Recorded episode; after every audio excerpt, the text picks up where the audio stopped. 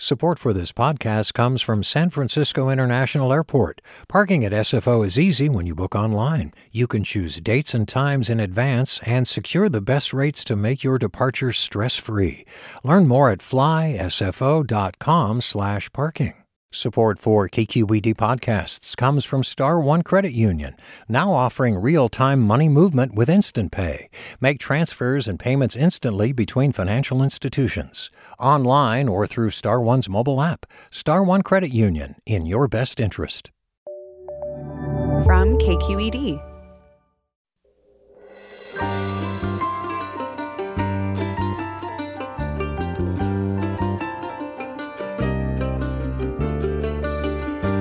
From KQED in San Francisco, I'm Alexis Madrigal. Mike Birbiglia is a virtuosic storyteller, part stand up comedian, part one man show specialist. Birbiglia has created his own genre of performance. His latest work is a coming of middle age story as he reckons with the ways that his body fails him and he fails it. He's bringing it to the Berkeley Rep for 20 shows in case you need a good laugh about diabetes and high school wrestling, alongside meditations on the nature of death and families, like Birbiglia's own, that don't say, I love you. And then we'll check in on places around the bay where sea level rise could hit toxic waste sites, spreading environmental damage across vulnerable communities. That's all next after this news.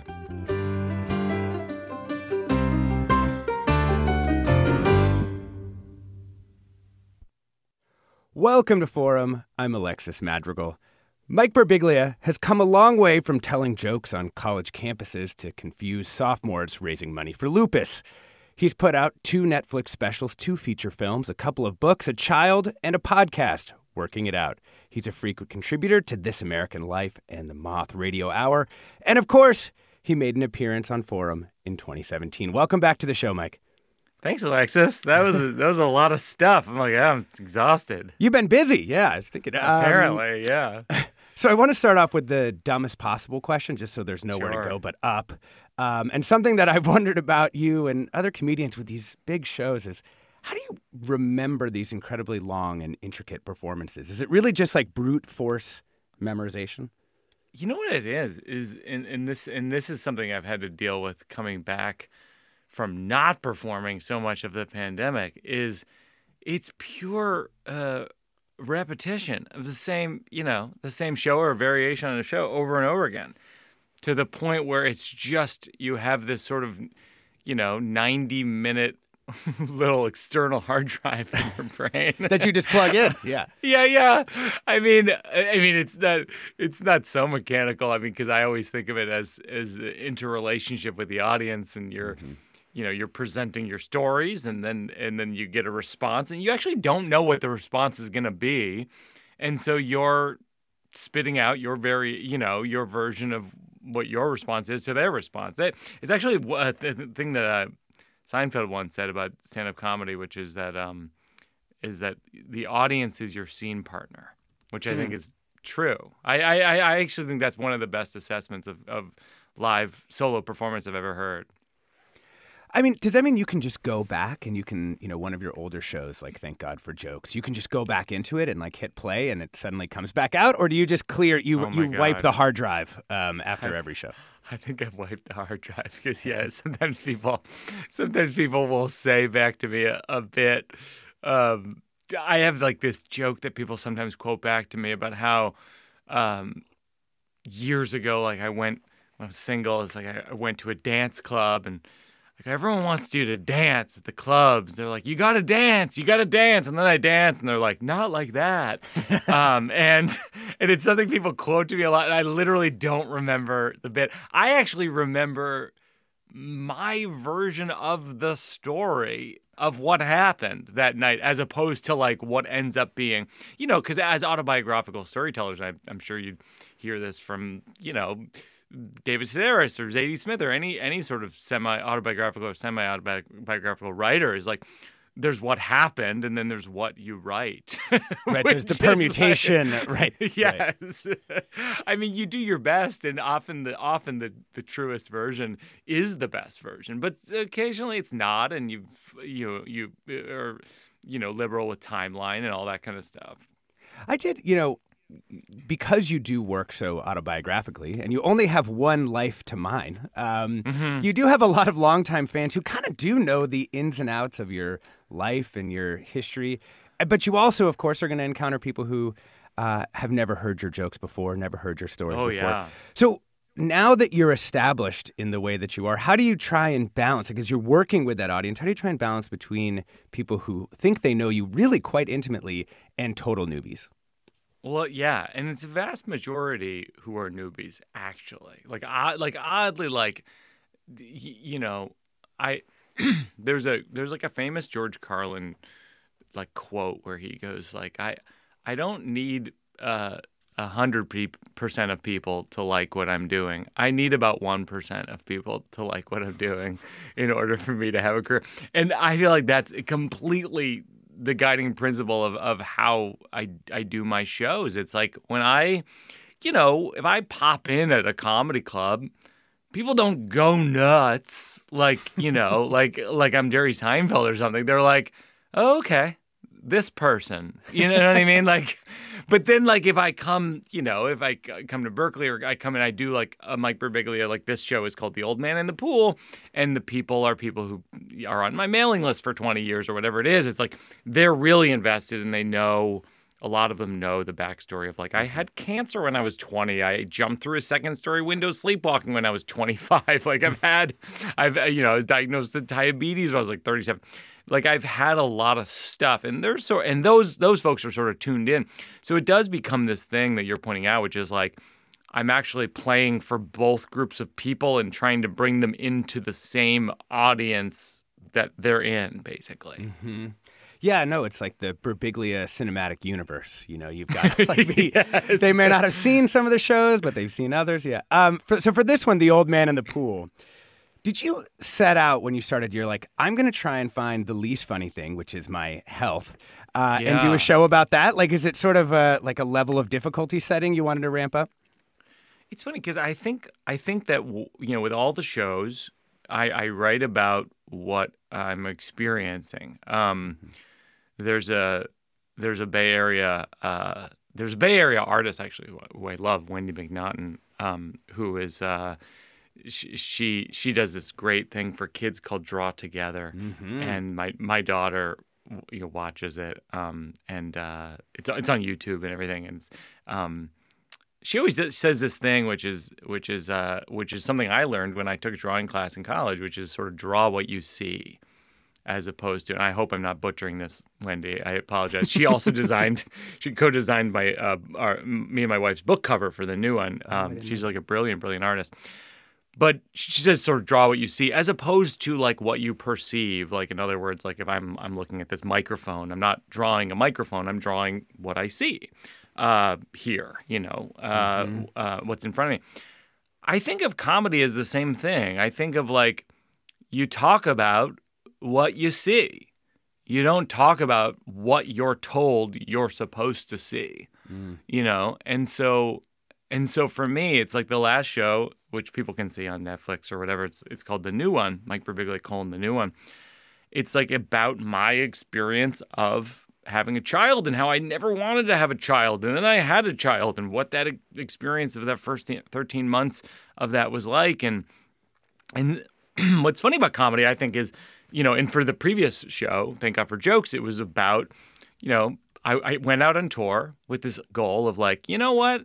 This isn't going to have a narrative arc. I'm just going to do jokes because I love jokes.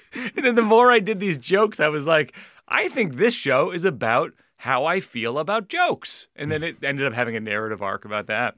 And uh, and and so I feel like uh, you know, so often, like with so this show is called The Old Man in the Pool, and it's about aging and mortality, and it's really just like what's on my mind. You know, it's like it's like you know, I go out and I I'm I'm talking about how I went for a pulmonary test, and the doctor asked me to blow into the tube, and I I you know, and I did it, and then.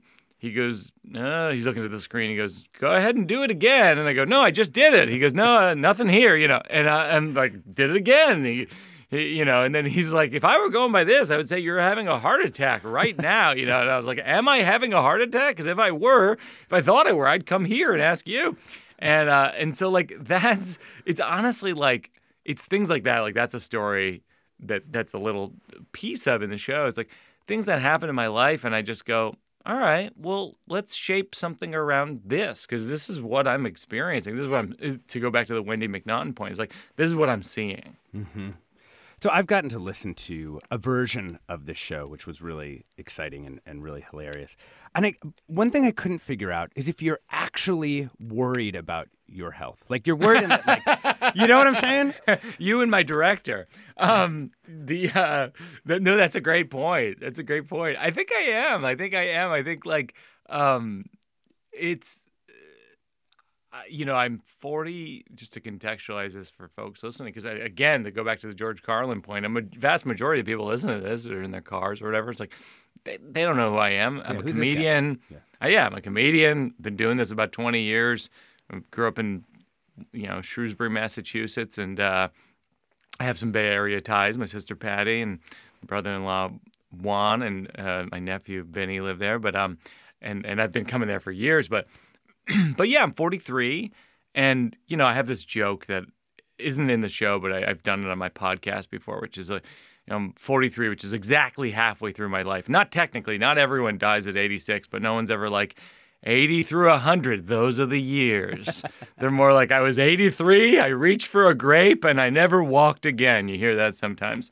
But like, that's, I mean, in terms of like, uh, sort of what, you know, am I worried? It's like what you know, what's this fixation? It's like, yeah, I think like I think what happens is is at least for me, I got into my 40s and I started having all of these sort of pre you know what they call pre-existing conditions and issues with breathing and diabetes and all this kind of stuff and I've already have sleepwalking. I had cancer when I was younger.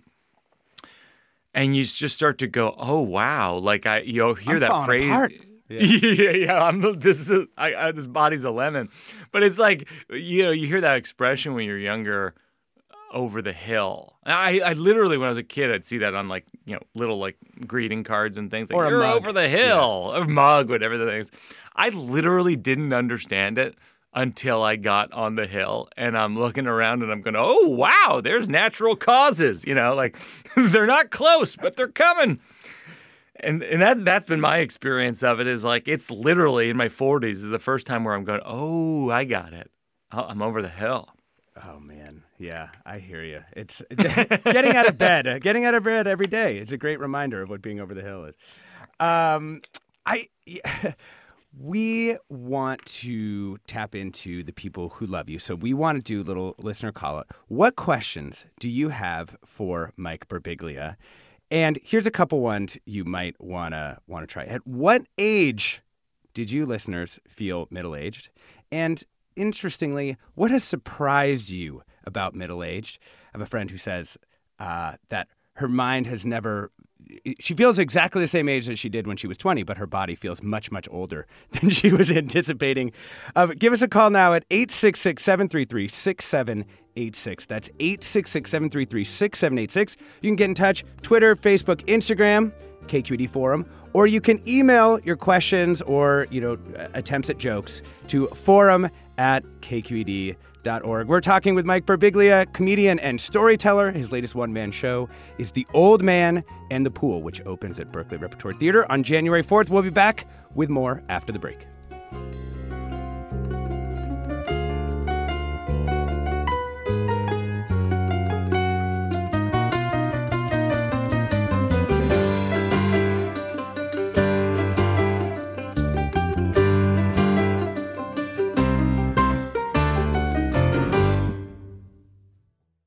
This is Barbara Leslie, President of the Oakland Port Commission. Oakland International Airport, OAK, is proud to bring you this podcast of KQED's Forum.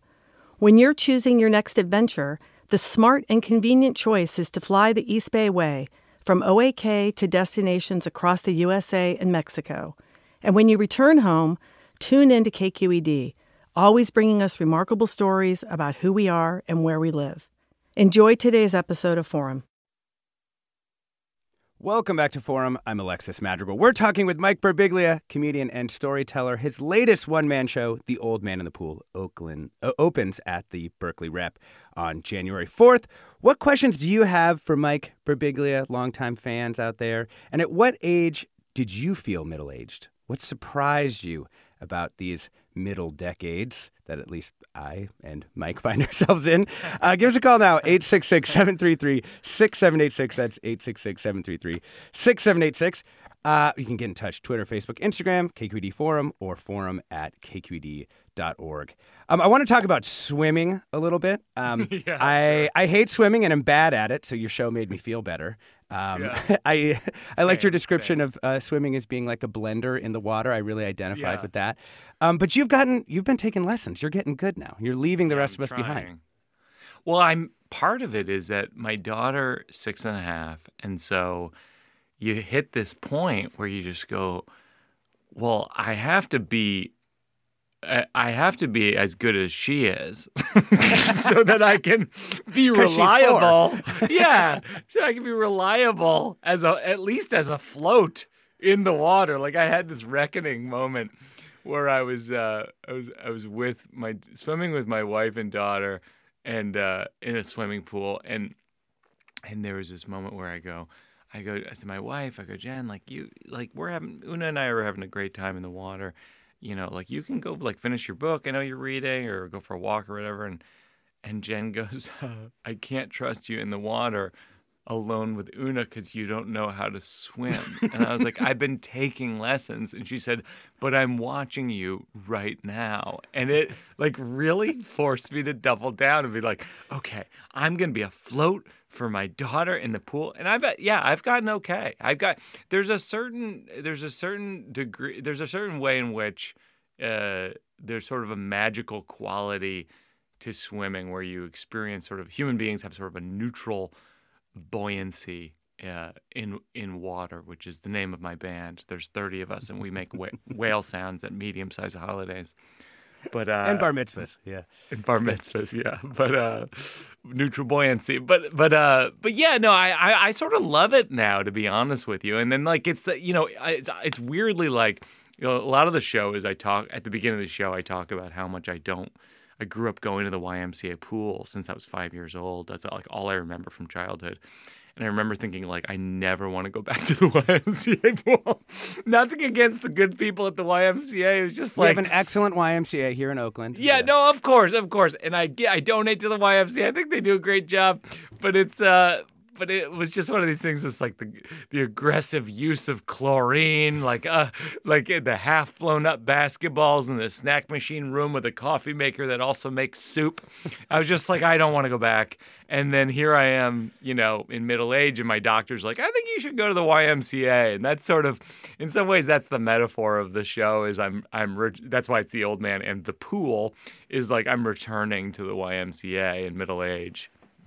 See. I'm fine with the swimming part. Actually, I think it's the breathing while swimming that I find difficult, and so I want to privilege the breathing part. You know.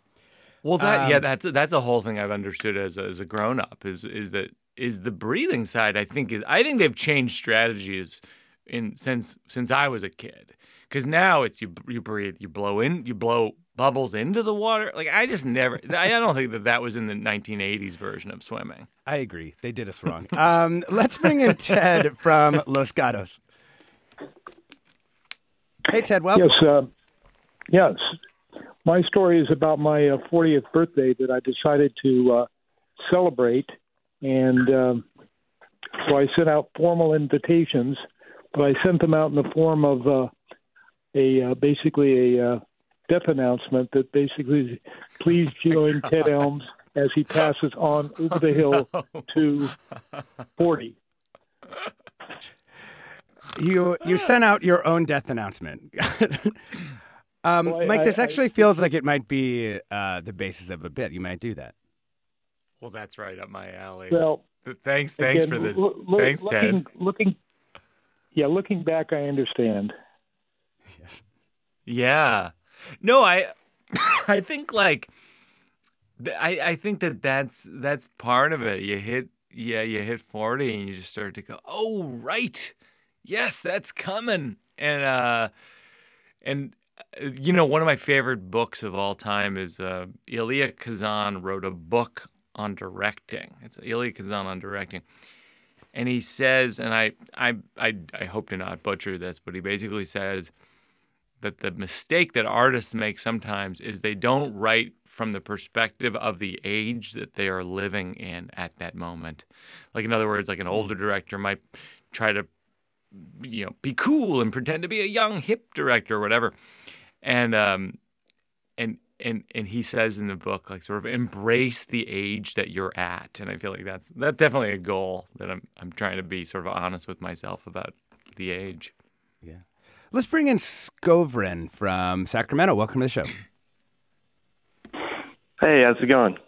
Hey, good, good. Hey. Um, uh, I was just calling because uh, I just started doing open mics out in New York City. I'm actually home for the holidays, but um, I was just I, I would love to be able to do long narrative stuff, but I also I'm interested in the way Mike does these. Uh, I don't know the way you do these these shorter kind of sets where they're more punchy and they're they're you know doesn't have these sad or these highs and lows. But when you do these long stories, you get these beautiful dynamics where you're bring, bringing it low and you bring it high. And I was just hoping you could talk a little bit about that aspect. I know it's not a, so much about aging, but uh, No, yeah, no, I was hoping you could talk about that stuff.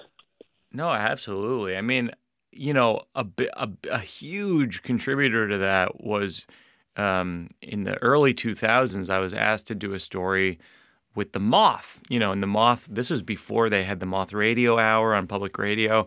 They were a storytelling series in New York, and and um and that was the first time I told a, a long form story on stage, and and it really sort of broke open this thing in me where I was like, oh, this this is what I should This be doing, you know? form. Yeah. what am I doing?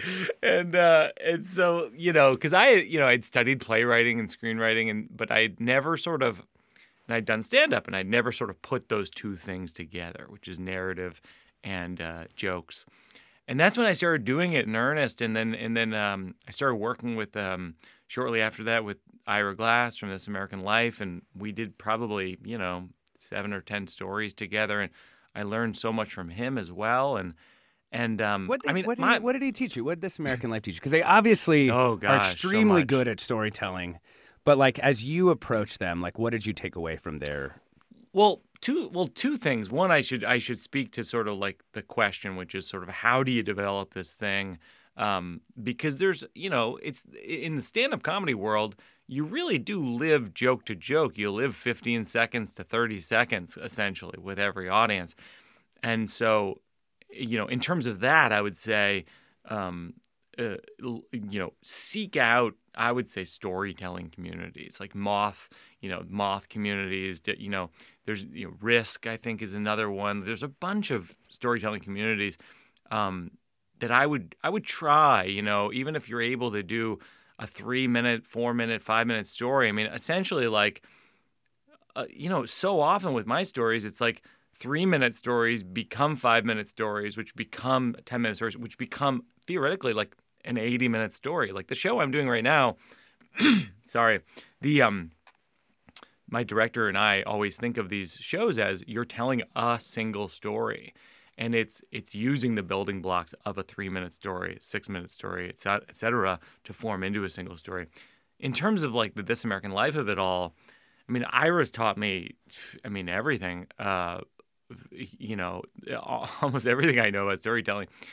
One of the big things he's taught me is that when you're telling a story, a really helpful tool is to tell a little bit of plot and then to talk a little bit about how you feel about that plot and then give a little bit more plot and then how you feel about that, et cetera, et cetera.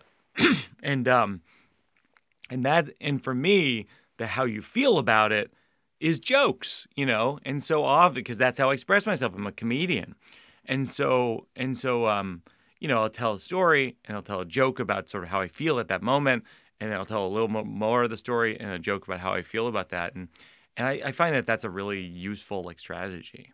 Yeah. We're talking with Mike Birbiglia, comedian and storyteller. His latest one man show, The Old Man in the Pool, opens at the Berkeley Repertory Theater on January 4th. And I think it runs for like 20 nights, right? I think that's right. Yeah, Yeah. something like that. It's uh, 20 shows, and I actually did my last show there, the new one, before it went to Broadway. So with any luck, well, hopefully this will end up uh, being on Broadway. Going there. That's awesome. What questions do you have for Mike? And you can also answer our middle age question. At what age did you feel middle aged? Give us a call now at 866 733 6786. That's 866 733 6786. Twitter, Facebook, Instagram, KQED Forum. And the email is forum at kqed.org. Let's bring in uh, Moose from Walnut Creek. Hey, Moose. Hi, thanks for having me. Uh, Mike, uh, big fan of your work, uh, and I'm a huge fan of comedy in general. I've watched a lot of comedy. I didn't grow up in the U.S. They came here and they learned a lot of culture through comedy myself to like reintegrate myself into society uh, through the eye of comedians. And one of the things I noticed is that there are buckets of comedians, and some of them have shifted recently due to politics.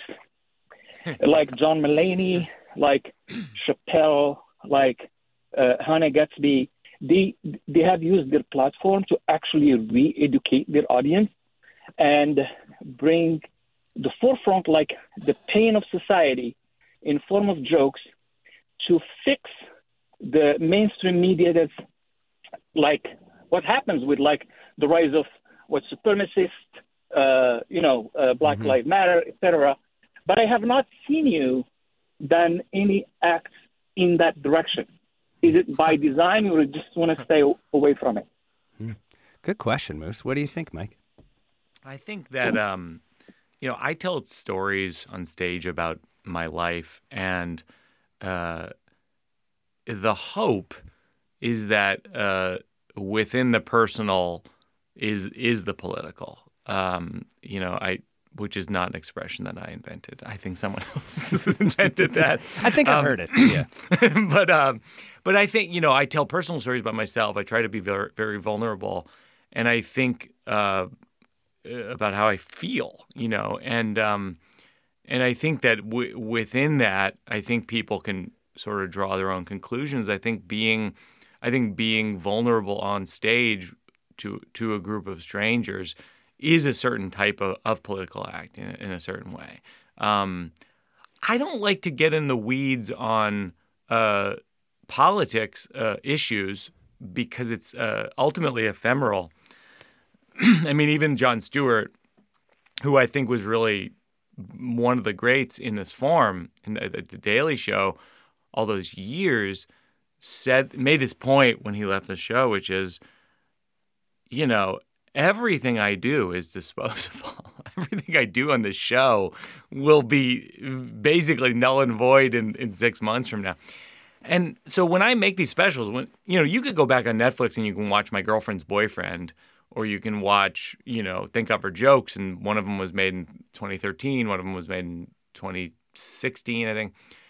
They they actually still hold up pretty well. Like my director and I like really go out of our way to make these shows um, be watchable in 10 years from now 20 years from now i mean that, that's definitely my goal is is is to write something so human that ultimately it transcend it, you know it transcends you know the moment but also uh, can apply to it i mean like you look at like my special thank god for jokes which is on netflix from i think 2017 and a lot of it a lot of it applies now. Whenever people ask me to comment on current events, I go, "You should watch the comedy special for I wrote in 2017 about jokes uh, that I spent four years on, you know, and and and really carved out exactly how I feel about about jokes and and how how they how we benefit from jokes and how we are, you know, we sort of live and die by the sort of jokes." Thank you for that uh, call, Moose. Let's go to Reese in Oakland. Welcome to the show, Reese. Hi, Alexis. Hi, Mike Birbiglia. Um, Hey there. Mine is a less serious question, but kind of on the tails of what you were just speaking about. Um, back several years ago, you did a segment um, for the This American Life live show um, called Of Mice and Men. And in it, you said that now, from here on out, you, it's one of my favorites. Um, Thanks. both of yours and of This American Life. And in it, you said that you and your wife now refer to the state of Massachusetts as Massachusetts. See where this and is I am going. wondering if that is ephemeral or if that has held up. Uh, you might have you might have trapped me. That might be the ultimate gotcha question. Um, I I think we don't call it Massachusetts, um, but we do have. I mean, the point of that whole the point of that whole segment is is that is that inside jokes, jokes between you and your your significant other, your best friend, are the most satisfying types of jokes. And Jen and I continue to have those in our life. Like I, the one that we were that we were using today was literally I, I am on the Tonight Show this Friday, and the other and I saw today that the guest, the other guest, is Reese Witherspoon, and it made me, it reminded me, and Jen of the fact that like literally, I don't know if you remember Walk the Line, this amazing movie that that Reese Witherspoon was in, um, about the life of Johnny Cash, um, and uh, and there's this moment where where the Johnny Cash character goes like baby and she goes baby baby baby baby anyway we we use that around the house quite a bit and it's so stupid and and yet and yet it makes us laugh harder than anything yeah Um, thank you for that, Reese. Uh, Esme in Calistoga. We've got about thirty seconds.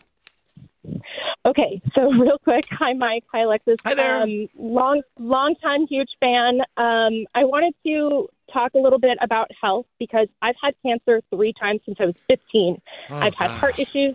I've got bad joints. I literally have been off of work because I fell and hurt my hip. oh, I have felt middle aged since I was 20. and Oh, when yeah, I yeah, talk totally. to people about this, it's really hard. I'm pretty lighthearted about it because I have to live with it every day. yeah But I need to figure out a way to make other people feel lighthearted about it when I tell them because it just makes them depressed. oh my that- gosh wow Well, Mike, that's all you anyway. Uh, yeah, yeah. So, that- Um, so we're gonna wrap. We're gonna that. wrap. We're gonna wrap it up there. Uh, no, I'm just kidding. The it's it's a hard. That's such a hard question. I mean, yeah. I mean, that's literally the goal of what all of my shows. You know, I sleepwalk with me was about jumping through a second story window, sleepwalking, and almost dying. And you know, I, I I talk in this show about having diabetes and when I had cancer when I was I was 20 and and um it's such a challenging thing but i actually i mean in my gut and and i you know th- this is what all of my shows really are based on the premise that within the saddest most challenging human uh, you know obstacles um, and heartache are, are the funniest moments and are the things that we can bond over because ultimately there's a there's a comedian i had on my podcast uh, working it out. His name's Jimmy Carr, British comedian.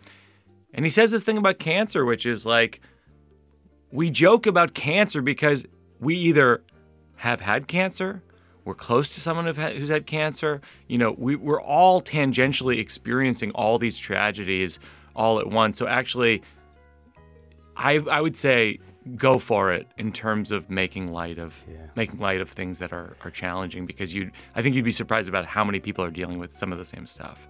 Thank you. Thank you, Esme. Thank you, Mike Birbiglia, comedian and storyteller. Oh, His latest one man show, The Old Man and the Pool, opens at the Berkeley Repertory Theater on January 4th. Thanks for coming on.